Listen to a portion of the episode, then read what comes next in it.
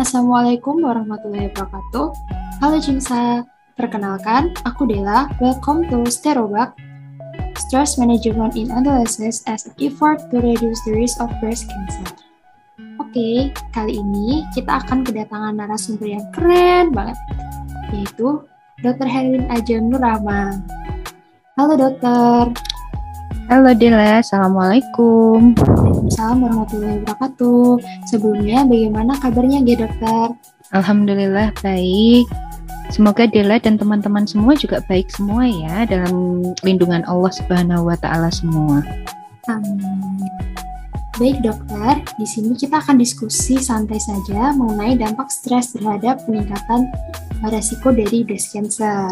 Nah, kemudian berdasarkan polling dari Instagram dan berdasarkan pertanyaan dari teman-teman, uh, kami meminta untuk berdiskusi mengenai apa sih, adakah dampak dari stres yang tinggi pada remaja dan perempuan terhadap peningkatan resiko terkena kanker payudara di saat ini dan di masa mendatang, dikarenakan uh, berdasarkan data dari Kemenkes, Kanker payudara itu menempati urutan pertama terkait jumlah kanker terbanyak di Indonesia, serta menjadi salah satu penyumbang kematian pertama akibat kanker. Nah, data dari Globok kan tahun 2020, jumlah kasus kanker payudara mencapai 68.852 kasus, yaitu seperti setidaknya 16,8% dari total dari totalnya. Kemudian kasus baru kanker di Indonesia. Sementara itu, untuk jumlah kematiannya mencapai lebih dari 22.000 jiwa kasus. Wah, tinggi banget nih. Nah, tingginya angka kanker payudara di Indonesia ini menjadi prioritas penanganan oleh pemerintah. Namun, tetap ya, eh, demikian itu bukan hanya kanker payudara saja yang akan ditangani, tetapi kanker lain juga akan terus ditangani. Nah, menurut data tersebut, eh, teman-teman uh, ingin tahu nih dokter mengenai breast cancer. Kira-kira breast cancer itu apa nih dokter? Oke, okay. ya memang uh, ini masalah sampai saat ini ya breast cancer. Jadi apa sih breast cancer? Atau bahasa Indonesia-nya adalah kanker payudara. Jadi kanker payudara atau breast cancer itu merupakan suatu keganasan yang terjadi pada jaringan payudara. Bisa berasal dari epitel ductusnya atau lobulus-lobulusnya. Sebelum kita bicara tentang keganasan, kita ngomong dulu payudara. Jadi payudara kita itu uh, terdiri dari beberapa bagian. Ada yang bagian ductus, Duktus itu artinya saluran, di mana nanti di sana akan menyalurkan air susu apabila pada wanita yang setelah melahirkan dan menyusui. Kemudian ada lobulus-lobulus. Lobulus itu artinya dalam bahasa Indonesia itu seperti gelembung-gelembung. Jadi eh, pada payudara penyusunnya ada yang berupa seperti saluran atau duktus dan ada gelembung-gelembungnya. Nah, kalau seumpamanya ada keganasan, uh, maka entah itu gelembung ataupun yang salurannya sel-sel yang menyusun saluran dan gelembungnya itu mengalami pertumbuhan yang tidak bisa ditumbuh terus tidak bisa kan uh, pertumbuhannya. Seperti itu. Dan di Indonesia itu sayangnya 80% kasus keganasan payudara atau kanker payudara ini ditemukan pada stadium lanjut. Sehingga itu nanti akan uh, berpengaruh juga kepada bagaimana pengobat apabila sudah sampai stadium lanjut, artinya pengobatannya pun juga akan menjadi lebih susah, kemudian tingkat mortalitas atau tingkat kematian pun akan menjadi lebih tinggi. Kurang lebih seperti itu kanker payudara. Kanker payudara, payudara adalah keganasan yang berada pada jaringan di payudara. Kurang lebih seperti itu, Dila. Baik dokter, terima kasih lah. Mm-hmm. Ternyata seperti itu ya teman-teman. Uh, kemudian dokter, kira-kira siapa saja ya yang mungkin dapat terkena kanker payudara? Ataukah perempuan, laki-laki, atau mungkin dapat keduanya gitu dokter? Ya, uh, menurut uh, riset sampai sekarang ini, gender itu tidak semua gender tidak menutup kemungkinan akan terjadinya kanker payudara ini karena laki-laki dan perempuan itu memiliki payudara walaupun dari ukuran kemudian bentuknya agak berbeda tapi laki-laki pun juga akan bisa terkena payudara karena dia memiliki kanker payudara untuk eh, apa namanya perbandingannya itu sekitar satu persen laki-laki itu uh, bisa terkena payudara. Jadi kalau dibandingkan 100 orang wanita yang memiliki kanker payudara setara dengan satu orang laki-laki yang terkena payudara. Sehingga kalau ditanya apakah ini bisa mengenai laki-laki atau perempuan, jawabannya bisa. Walaupun resikonya lebih tinggi pada wanita. Seperti itu Dela. Baik dokter. Nah, jadi teman-teman uh, kanker ini dapat terjadi ya untuk perempuan, laki-laki. Jadi keduanya itu uh, memiliki kemungkinan untuk terjadi kanker payudara gitu, dokter. Enggak, betul. Karena sama-sama memiliki payudara. Gitu. Uh, lalu dokter, kira-kira bagaimana ya uh, kanker itu dapat terjadi begitu dokter? Kok bisa kanker ini tumbuh begitu dokter? Oke, okay kanker itu tadi kan sudah disebutkan bahwa pertumbuhan sel yang tidak bisa ditekan atau selnya itu tumbuh terus. Nah, sampai saat ini belum diketahui uh, perjalanan penyakitnya secara pasti. Tapi ada beberapa faktor risiko yang kita sebut uh, meningkatkan kejadian dari si kanker payudara ini. Jadi, kita harus tahu apa saja sih yang bisa meningkatkan resiko kanker payudara. Yang pertama adalah wanita. Jadi wanita ini memiliki resiko yang lebih tinggi daripada laki-laki. Tadi juga sudah disebutkan. Kemudian riwayat keluarga yang memiliki riwayat kanker payudara sebelumnya itu juga meningkatkan resiko terjadinya kanker payudara. Selanjutnya genetik genetik ini tadi hubungannya dengan riwayat keluarga. Walaupun keluarga tidak memiliki apabila genetik ini nanti uh, diketahui yaitu genetik yang dimaksud ini adalah adanya mutasi beberapa gen seperti BRCA1, BRCA2, ATM dan TP53 apabila kita memiliki mutasi pada gen itu resiko untuk terjadinya kanker payudara juga akan meningkat. Kemudian riwayat penyakit payudara sebelumnya seperti penyakit peradangan payudara contohnya pada ibu-ibu yang barusan melahirkan kemudian menyusui kadang payudaranya bengkak itu juga bisa meningkatkan resiko kanker payudara atau ditemukan adanya tumor payudara sebelumnya itu juga meningkatkan resiko. Kemudian riwayat menstruasi yang tidak fisiologis atau tidak sesuai. Contohnya riwayat menstruasi yang terlalu cepat yaitu kurang dari 12 tahun dan riwayat menstruasi yang terlalu lambat sudah lebih dari 55 tahun belum mens itu juga meningkatkan faktor resiko untuk terjadinya kanker payudara. Selain itu, riwayat-riwayat reproduksi yang tidak fisiologi seperti tidak memiliki anak sampai usia di atas 30 tahun, kemudian tidak menyusui pada pasien-pasien yang telah melahirkan, kemudian juga uh, wanita yang melahirkan pada usia lebih dari 35 tahun itu juga akan meningkatkan resiko payudara. Selain itu, yang paling sering uh, disebutkan mempengaruhi dari kanker payudara ini adalah hormonal.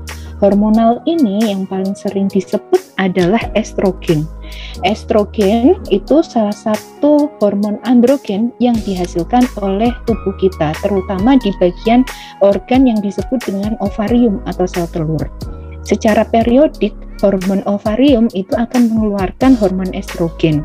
Nah, hormon estrogen selain berfungsi untuk uh, reproduksi di mana nanti dia akan berfungsi untuk mempersiapkan dinding rahim dan lain sebagainya, estrogen itu juga akan mempengaruhi dari uh, perkembangan sel payudara yang ada di dalam tubuh kita.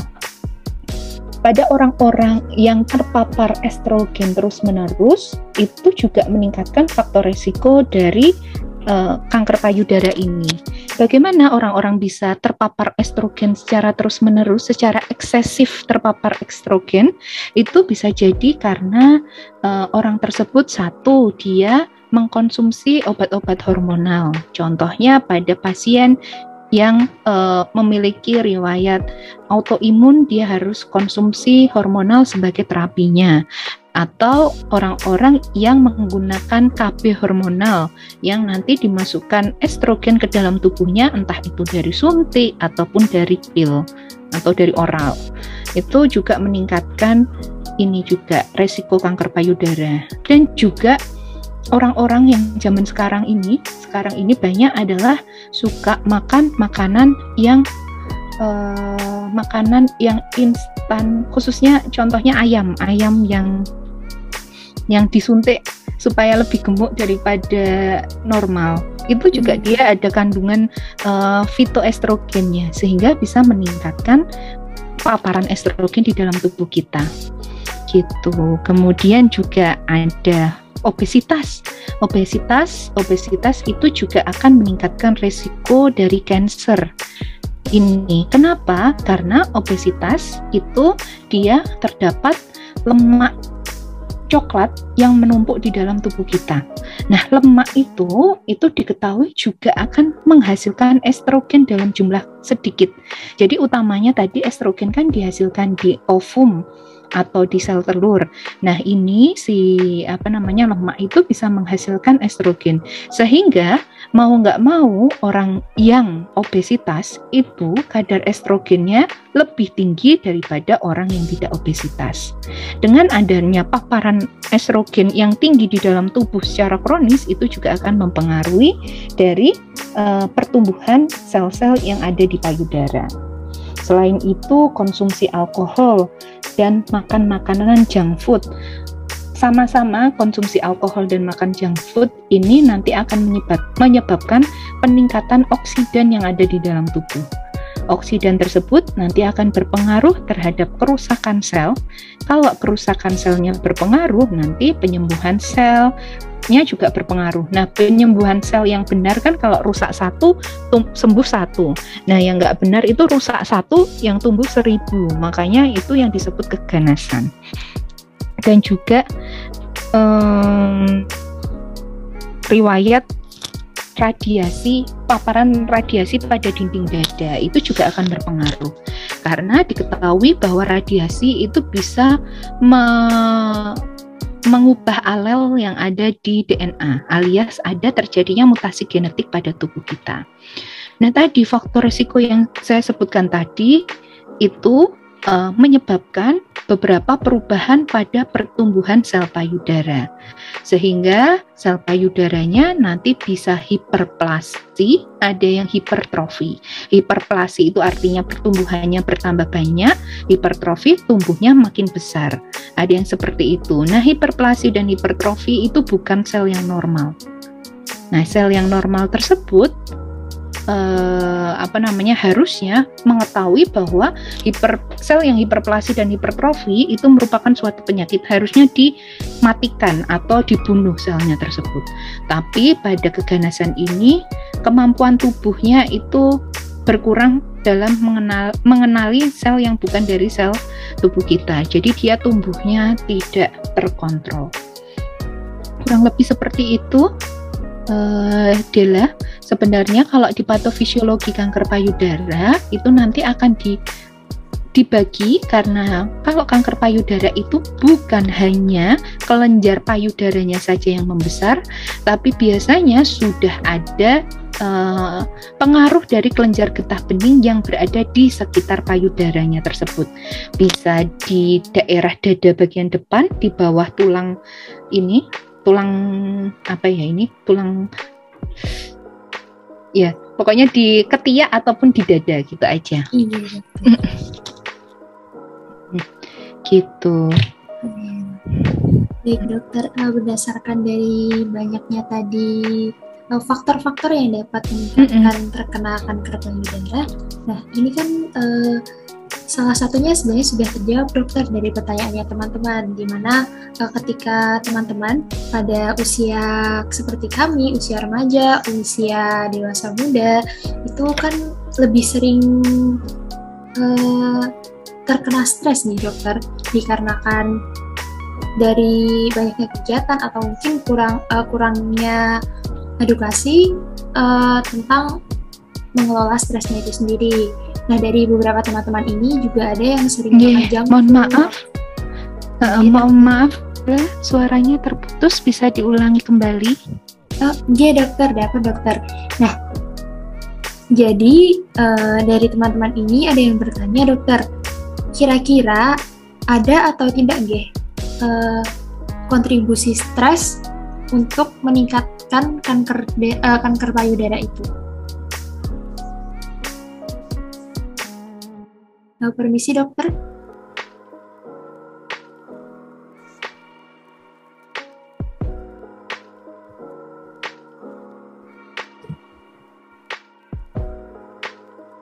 Permisi dokter.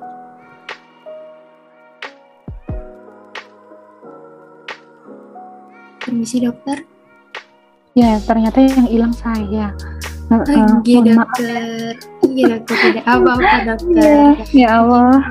Mm-mm, di sini hujan deras soalnya. Iya dokter. Sini juga cuacanya mungkin kurang mendukung ya dokter. Iya betul.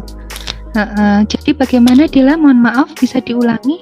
Baik dokter, saya ulangi. Jadi dari pertanyaan dari teman-teman, di mana teman-teman itu uh, beberapa sudah tahu jika makan junk food itu memang membuat uh, meningkatkan dari kanker payudara. Nah, mm-hmm. yang dipertanyakan oleh teman-teman itu uh, ada apa tidak ya dokter Peni, uh, dari stres yang hmm. dapat meningkatkan kanker uh, resiko dari kanker payudara itu? Ya, uh, ada. Kalau jawabannya ada atau tidak ada, karena penelitian tentang stres dengan kanker payudara itu sudah banyak sekali dilakukan penelitian. Ada berbagai penelitian, yang terbaru pun juga ada. Nah, stres tersebut tergantung dari penelitian tersebut akan apakah dia membahas tentang stres fisik, stres psikis dan lain sebagainya. Nah, penelitian terbaru ini uh, yang diteliti oleh mohon maaf yang diteliti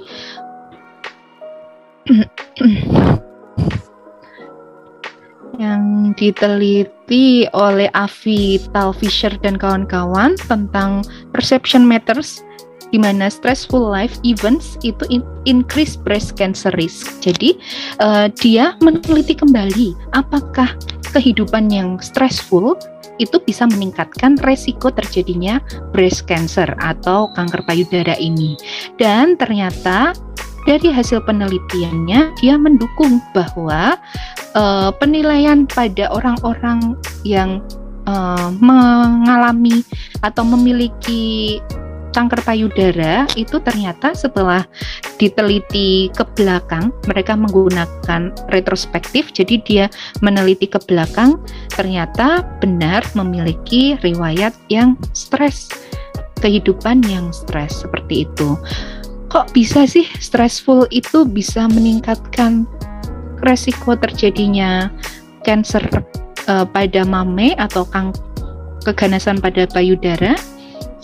Jadi uh, untuk stres tersendiri, stres itu uh, keadaan yang terjadi apabila uh, salah satunya kalau di dalam tubuh kita adanya proses inflamasi yang terjadi pada tubuh kita itu yang dinamakan stres. Nah, stres itu ada dua, stres akut dan stres kronis.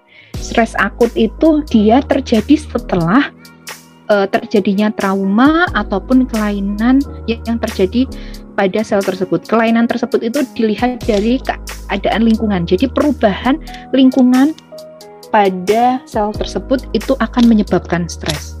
Nah, stres-stres ini entah itu stres akut ataupun stres kronis, dia akan meningkatkan uh, stimulus atau dia akan meningkatkan sekresi dari hormon stres. Hormon stres di sini di dalam tubuh kita ada yang perlu diketahui hormon stres itu ada tiga, yaitu hormon kortisol, epinefrin, dan norepinefrin. Di mana apabila kita stres itu dia akan meningkat. Khususnya pada stres kronik itu yang meningkat adalah hormon kortisol. Dia uh, meningkat terus, dia akan bertahan tinggi terus. Kalau stres akut, dia yang meningkat di tubuh kita yang meningkat adalah hormon epinefrin. Nah, kenapa kok uh, stres itu menyebabkan cancer? Jadi kita ketahui bahwa tadi stres akan meningkatkan hormon-hormon stres tersebut. Nah, hormon stres itu akan mencegah terjadinya inflamasi mencegah terjadinya inflamasi yang ada di dalam tubuh kita. Padahal inflamasi di dalam tubuh kita itu adalah suatu proses untuk memperbaiki sel yang rusak atau memperbaiki keadaan lingkungan yang tidak sesuai di dalam tubuh kita. Nah, kalau seumpamanya hormon-hormon stres tersebut mencegah proses inflamasi, oh berarti sel yang tadi rusak dan keadaan lingkungan yang tidak benar pada sel tersebut dibiarkan saja. Jadi lama-kelamaan sel yang rusak itu nanti penyembuhannya juga tidak sesuai. Harusnya kalau ada sel yang rusak, selnya akan dimatikan dulu, baru tumbuhlah sel baru. Tapi pada ini kemungkinan sel yang rusak itu masih ada dan tumbuh sel-sel yang baru. Itu yang uh, apa namanya hipotesa terjadinya si keganasan di dalam tubuh. Nah, keganasan ini tidak hanya di payudara apabila kita stres. Keganasan tergantung nanti uh, dia di mana yang mengalami kerusakan. Jadi entah itu uh, bisa terjadinya keganasan di payudara ataupun keganasan di tempat lain, stres itu berhubungan erat dengan meningkatnya risiko tersebut. Saya ambil patofisiologinya dari hormon stres. Seperti itu Dila. Baik dokter. Ya, jadi teman-teman bisa tahu ya, ternyata stres itu beresiko tinggi untuk meningkatkan resiko dari kanker payudara dan tidak hanya kanker payudara saja ya dokter. Iya, tidak hanya kanker payudara saja. Walaupun kanker payudara itu merupakan kanker yang paling tinggi yang terjadi pada wanita di Indonesia ataupun di seluruh di dunia. Baik dokter. Uh, kemudian ini uh, ada pertanyaan lagi dokter. Uh, untuk usia seseorang yang beresiko terkena kanker payudara, itu kira-kira rentannya berapa nih dokter? Lalu uh, untuk remaja, apakah dapat beresiko untuk terkena kanker payudara juga nih dokter? Oke, okay. ya Kem, tadi pertanyaan pertama, usia berapa sih yang berisiko tinggi mengenai eh, terkena kanker payudara? Jadi usia yang berisiko tinggi terkena kanker payudara adalah usia di atas 40 tahun.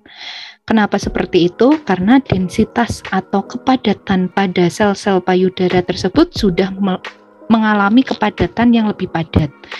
Nah, pada usia tersebut harusnya sel yang padat tersebut kan akan diganti dengan sel yang baru. Tapi apabila ada uh, faktor risiko tadi seperti dia memiliki genetik BRCA2 atau satu, kemudian uh, riwayat keluarga memiliki kanker dan lain sebagainya, mungkin resiko untuk terkena payudara juga akan lebih tinggi.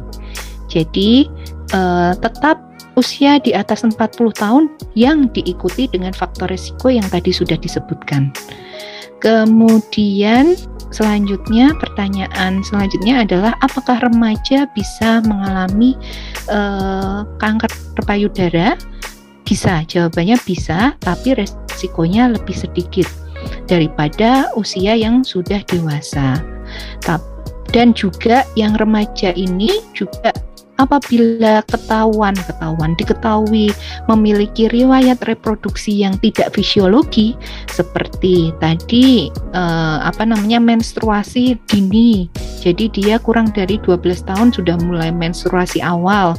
Kemudian mungkin dia sudah mengalami eh, apa namanya hamil di bawah usia 18 tahun. Itu juga beresiko untuk terjadinya karsinoma, entah itu di payudara ataupun di uh, organ reproduksi lain.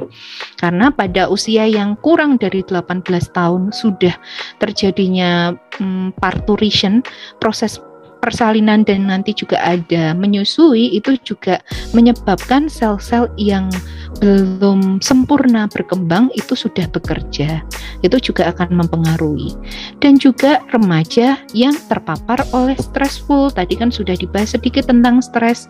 Jadi stressful life itu juga bisa meningkatkan resiko seperti remaja yang mungkin sering meminum alkohol, kemudian merokok, ataupun makan makanan junk food di mana itu akan meningkatkan oksidan di dalam tubuh. Oksidan itu apa sih? Oksidan itu zat, sebuah zat yang merusak keadaan lingkungan sel. Jadi dengan banyaknya oksidan nanti sel itu akan rusak. Jadi seperti itu remaja yang tadi sudah disebutkan eh, apa namanya lifestyle-nya jelek itu juga bisa meningkatkan resiko terjadi terjadinya cancer. Tapi di penelitian pada usia kurang dari 24 tahun itu hanya uh, sekitar 7% yang ditemukan. Jadi uh, penyebaran dari karsinoma payudara antara usia kurang dari 24 sampai lebih dari 65 tahun itu paling banyak ditemukan pada usia 40 tahun ke atas. Kalau kurang dari 24 tahun itu masih uh, kurang dari 10% ditemukannya. Ada yang mengatakan 7% ataupun sampai ke 9%. Kurang lebih seperti itu. Jadi apakah bisa? Bisa, bisa saja kalau dia memiliki faktor resiko baik dokter. Berarti uh, sebagai remaja yang baik itu seharusnya memang kita menjaga kesehatan diri dengan lifestyle yang baik nih dokter. Oh, karena lifestyle itu adalah suatu faktor resiko yang dapat dirubah. Lebih baik mencegah daripada mengobati kayak gitu. Lifestyle yang dirubah tersebut itu nggak mahal kok. Jadinya Uh, tapi ya memang agak susah karena harus ada niat, lingkungan yang mendukung. Tapi itu tidak mahal daripada nanti saat mengobati itu membutuhkan waktu, tenaga, dan uh, uang tentunya yang lebih banyak. Gitu Baik, dokter. Untuk selanjutnya, mungkin ada tambahan ya dokter, di mana ada beberapa remaja uh, di mana remaja itu mungkin karena pengaruh stres atau mungkin karena uh, lifestyle seperti makan junk food dan lain sebagainya itu uh, beberapa remaja itu terdeteksi terkena uh, tumor payudara. Nah ini hmm. untuk tumor payudara ini uh, ada yang uh, bilang jinak dan ada yang bilang uh, mungkin tidak jinak. Nah itu kanker itu, eh, mohon maaf, tumor itu biasa disebut uh, fibroadenoma mama ya dokter. Nah, yeah. apakah uh, stres itu juga berpengaruh tinggi terhadap uh, fibroadenoma mama ini ya dokter? Oke. Okay. Fibroadenoma mamae atau uh, adanya adenoma, oma itu artinya tumor, adenom itu ad, uh, di fibro di jaringan fib, jaringan ikat ya itu jaringan ikatnya yang ada tumornya arti fibroadenoma itu. Apakah remaja yang stres bisa meningkatkan itu? Sampai sekarang pun eh, kalau seumpamanya dimasukkan dengan teori tadi hormon kortisol bisa deh ya karena hormon kortisol tadi dia kan bisa mengurangi proses kerja dari proses inflamasi atau menghambat terjadinya proses inflamasi. Nah, pada uh, jaringan ikat itu juga akan terjadi proses uh, nanti dia selnya usianya berapa, kemudian nanti akan mati. Nah, saat mati akan diganti lagi. Nah, apabila proses mati ganti itu salah satu proses inflamasi juga itu terhambat, itu bisa terjadinya fibroadenoma. Selain itu, selain stres, sebenarnya yang paling utama itu adalah dari resiko dari keturunannya atau genetiknya. Faktor resiko genetik itu juga akan berpengaruh. Hmm -hmm. Tapi kalau seumpamanya diurutkan, apakah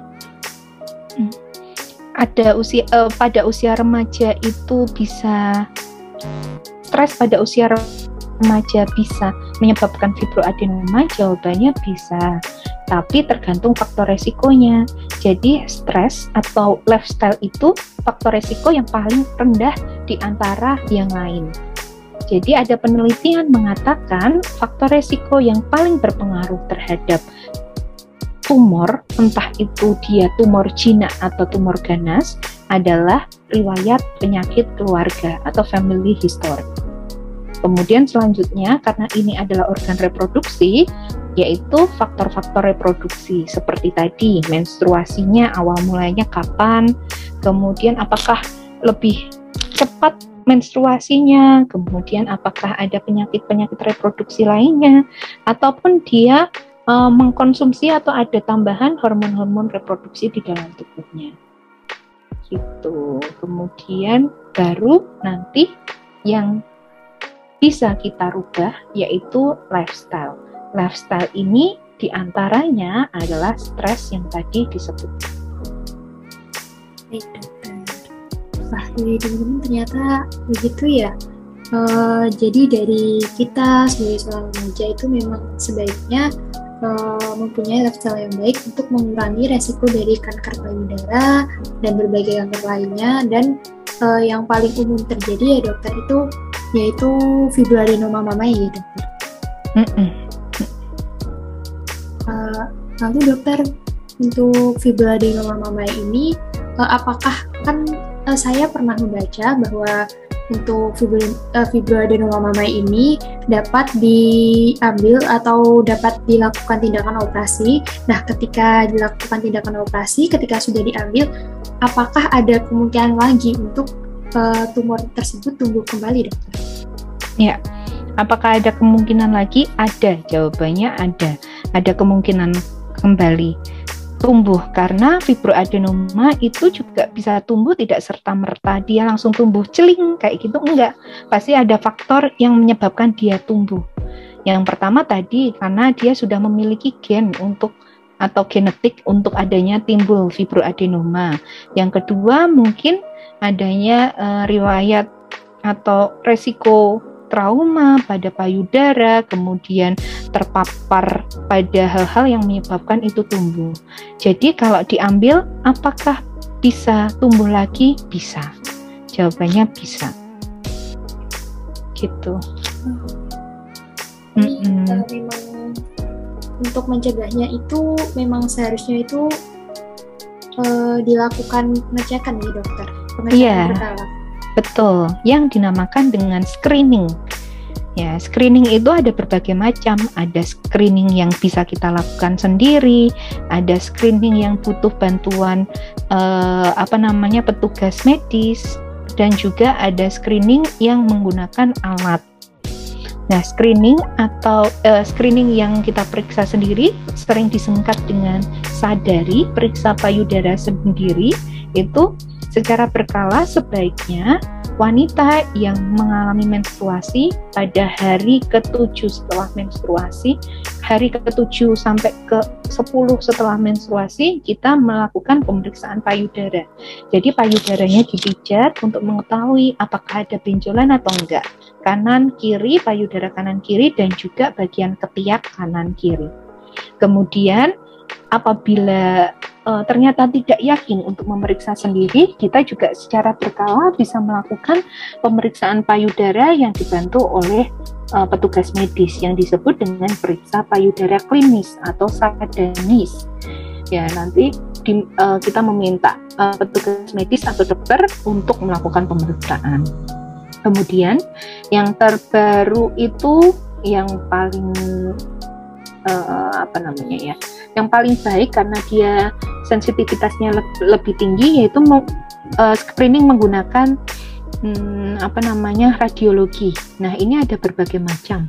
Ada yang disebut dengan mamografi. Kalau mamografi itu seperti USG menggunakan USG tiga dimensi. Nanti ada beberapa potongan uh, dengan sudut 45 derajat dua potongan yang nanti dilihat. Uh, kemudian selanjutnya ada MRI nah ini uh, untuk screening yang menggunakan uh, ini alat radiologi ini sudah dikembangkan di negara-negara maju di sana. Jadi seperti di Amerika, Amerika itu sudah menetapkan dua tahun sekali untuk melakukan screening yang dilakukan adalah uh, entah itu mamografi atau MRI dan setelah dilakukan itu ternyata secara secara signifikan bisa mengurangi angka kematian pada breast cancer atau pada kanker payudara ini. Karena dengan adanya screening, maka semakin cepat ditemukan apakah terjadinya uh, kelainan pada payudara, entah itu dia nanti ganas atau jinak, sehingga nanti terapinya juga akan lebih cepat. Semakin cepat ditentukan terapinya, angka mortalitasnya juga akan turun. Angka kesembuhannya akan naik, seperti itu. Baik, terima kasih dokter untuk informasinya. Nah, kemudian dokter, uh, dari teman-teman ini ada bertanya setelah kita mengetahui bahwa ternyata ada banyak sekali resiko untuk yang membuat kita jadi lebih tinggi jika terkena kanker payudara. Nah, kira-kira dokter uh, apa ya? Apa saja kiat-kiat yang mungkin dapat membuat kita itu uh, mencegah dari tumbuhnya kanker payudara dan tumor yang ada di payudara, dokter? Oke, ya. Uh, untuk mencegah itu berarti kita bisa mengendalikan faktor risiko yang bisa kita ubah. Seperti yang pertama adalah lifestyle. Untuk lifestyle ini yang per, uh, yang pertama jangan stres. Stres ini entah itu stres fisik dan stres psikis ya. Walaupun uh, ini adalah uh, sesuatu yang susah, jadi saya bisa bilang jangan stres seperti itu, tapi jangan stres ini sangat susah untuk dilakukan. Nah, supaya jangan stres itu gimana? Supaya jangan stres, yang pertama kalian eh, apa namanya selalu bersyukur apa yang sudah kalian dapat. Jadi, apabila kalian mendapatkan musibah, kalian eh, sebaiknya bisa melihat dari sudut pandang yang lain dengan mensyukuri hal tersebut. Kalau wong Jawa biasanya uh, ya untungi kayak gitu.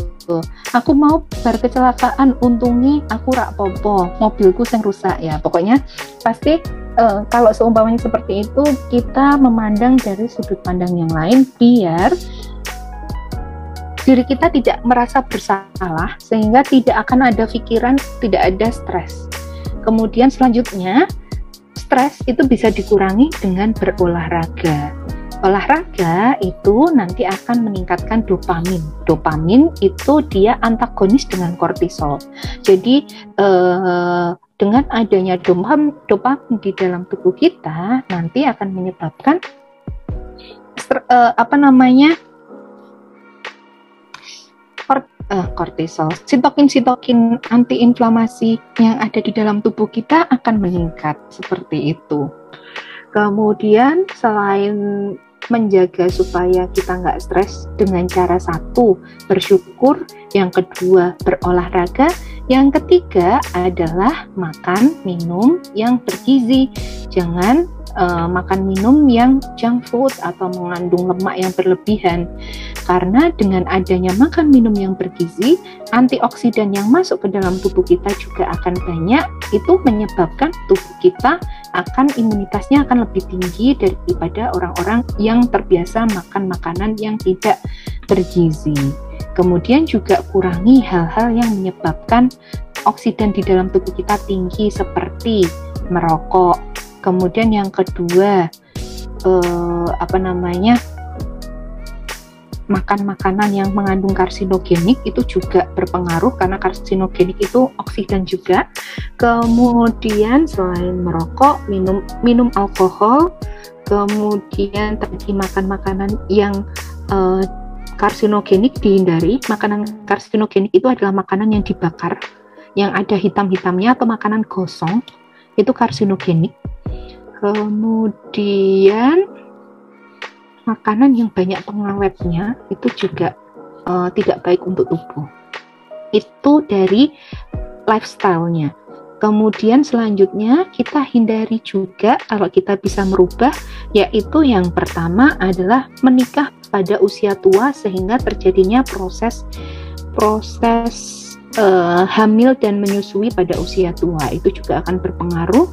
Kemudian apabila kita sudah su mau nggak mau ternyata kita ingin mengendalikan hormon kita alias saat sudah menikah kalau memilih kontrasepsi sebaiknya pilih kontrasepsi yang tidak mengandung hormon seperti IUD supaya hormonal di dalam tubuh kita lebih stabil kurang lebih seperti itu dan jangan lupa kita lakukan screening secara berkala. Screening secara berkala bisa sadari itu minimal enam bulan sekali. Kalau yang screening uh, dengan radiologi metode radiologi entah itu mamografi ataupun MRI bisa dilakukan setiap dua tahun sekali untuk wanita, terutama untuk wanita yang sudah di atas usia 40 tahun. Seperti itu. Kalau yang usianya di bawah 40 tahun berarti uh, boleh melakukan screening tapi dengan jangka waktu yang mungkin lebih lama juga nggak apa-apa. Jadi bisa uh, setahun sekali seperti itu atau MRI-nya itu eh, tiga tahun sekali dan lain sebagainya boleh nggak terpatok dari tadi yang sudah disebutkan. Itu Dela. Baik dokter, terima kasih dokter untuk informasinya sangat bermanfaat. Jadi eh, teman-teman dapat mengambil poin-poin penting dari topik kita kali ini, di mana yang pertama itu uh, kanker payudara itu dapat menjangkit siapa saja, tidak memandang gender baik laki-laki maupun perempuan. Kemudian untuk faktor resikonya itu dapat terjadi pada remaja ataupun pada usia lanjut walaupun untuk persentase tertingginya itu di usia yang lebih lanjut. Nah, ini dokter dari teman-teman mungkin untuk yang terakhir eh, teman-teman ini mungkin membutuhkan saran atau mungkin uh, pesan untuk teman-teman remaja bagaimana harusnya kita agar uh, tetap dapat menjaga kesehatan alat reproduksi kita dan dapat mencegah stres dokter. Oke, ya yang pertama untuk menjaga alat reproduksi kita adalah satu jaga kebersihan alat reproduksi kita. Jadi contoh kalau seumpamanya uh, alat reproduksi itu kan dilindungi oleh celana dalam. Jadi ya gantilah celana dalam secara rutin. Jaga kelembapannya, jangan kalau sudah lembab silahkan ganti. Begitu pula dengan yang perempuan ada fase saat menstruasi itu dia akan mengeluarkan darah dalam jumlah tertentu sehingga gantilah pembalut jangan lama-lama ganti pembalut. Jadi uh, sesering mungkin ganti pembalut apabila sudah dirasa lembab segera ganti kemudian alat reproduksi yang lain seperti payudara, kemudian ya payudara itu apabila ada kelainan jangan malah dipegang-pegang dan jangan self diagnose. Jangan mendiagnosa sendiri apabila ada kelainan dari organ reproduksi kita. Nah, kalau kita dirasa kok tidak ada perubahan. Setelah beberapa hari, lebih baik kita periksa kepada yang lebih uh, mengerti tentang penyakit tersebut. Kemudian untuk supaya tidak stres tadi sama seperti yang tadi saya sebutkan, yang pertama adalah bersyukur, yang kedua itu hidup sehat dengan makan minum yang uh, mengandung oksik antioksidan tinggi entah itu dari buah-buahan atau sayuran segar, kemudian uh, protein juga penting, jadi gizi yang seimbang ya, bukan hanya mau makan serat saja, enggak seperti itu, harus seimbang, ada protein, karbo, dan ada lemaknya, lemak yang sehat tentunya ini. Kemudian selanjutnya cerita. Jadi ceritakanlah kalau ada sesuatu yang ada di hati kamu. Cerita itu bukan sesuatu yang langsung me, akan mem, menyelesaikan, membantu menyelesaikan masalah kamu. Jadi, kalau kamu menceritakan sesuatu, ada beban pada hati kamu yang akan hilang walaupun sedikit, itu sangat membantu pikiran kamu. dok gimana kalau seumpamanya saya tidak memiliki teman cerita ada penelitian mengatakan cerita kepada orang asing itu lebih melegakan daripada cerita pada orang yang kita kenal karena kadang orang asing itu dia menganggap kita sudut pandangnya itu berbeda kalau seumpamanya dengan orang kita kenal, biasanya nanti dia akan memberikan saran yang mengintervensi dari uh, keputusan kita, di mana uh, kita itu mungkin juga tidak terima akan hal itu. Terus gimana dok? Saya nggak punya teman dan lain sebagainya. Ingat, kita punya Allah, kita punya Tuhan. Tuhan itu tempat kita cerita. Kita bisa sholat malam, berdoa, sholat dalam sujud, dan kita bercerita tentang masalah yang kita hadapi dengan cara uh, dengan tambahan mungkin berdoa uh, apa namanya meminta untuk memperingankan dari masalah-masalah kita dan penelitian mengatakan orang-orang yang memiliki memiliki agama itu tingkat stresnya lebih yang tidak memiliki agama. Tidak memiliki agama atau ada yang dipegang. Jadi tidak ada yang dipercaya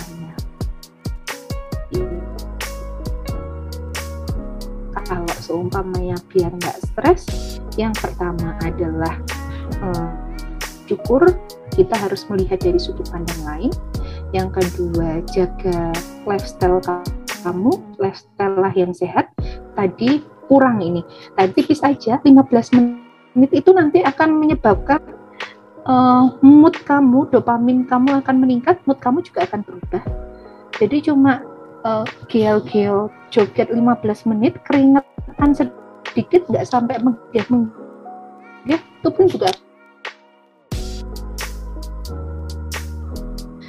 yang ketiga adalah cerita. Cerita ini bisa kamu dengan Allah Subhanahu wa taala belum seperti itu. Jadi jangan merasa sendirian kalau seumpamanya ada masalah. Jangan merasa sendirian kalau seumpamanya kita tertimpa musibah. Pasti kita akan dibantu oleh orang lain ataupun oleh Allah dalam berbagai dengan berbagai cara yang Allah berikan. Seperti itu. Oh iya, baik dokter. Wah, teman-teman semuanya pasti sudah menyimak bahwa ternyata ada banyak sekali cara untuk mencegah dari breast cancer ini ya dokter. Mm -mm. Nah, begitu. Uh, sepertinya sudah sampai di ujung acara kita, di mana dokter juga sudah memberikan kiat-kiat yang baik bagaimana kita untuk mencegah dari resiko kanker ini. Uh, baik dokter, Sebelumnya terima kasih sekali dokter sudah berkenan hadir pada podcast kali ini. Sama-sama, dengan senang hati. Terima kasih atas kesempatannya juga ya adik-adik Cimsa. Baik dokter, terima kasih dokter. Baik, uh, sepertinya untuk podcast kali ini sudah sampai di ujungnya. Nah, terima kasih teman-teman yang sudah menyaksikan, yang sudah mendengarkan.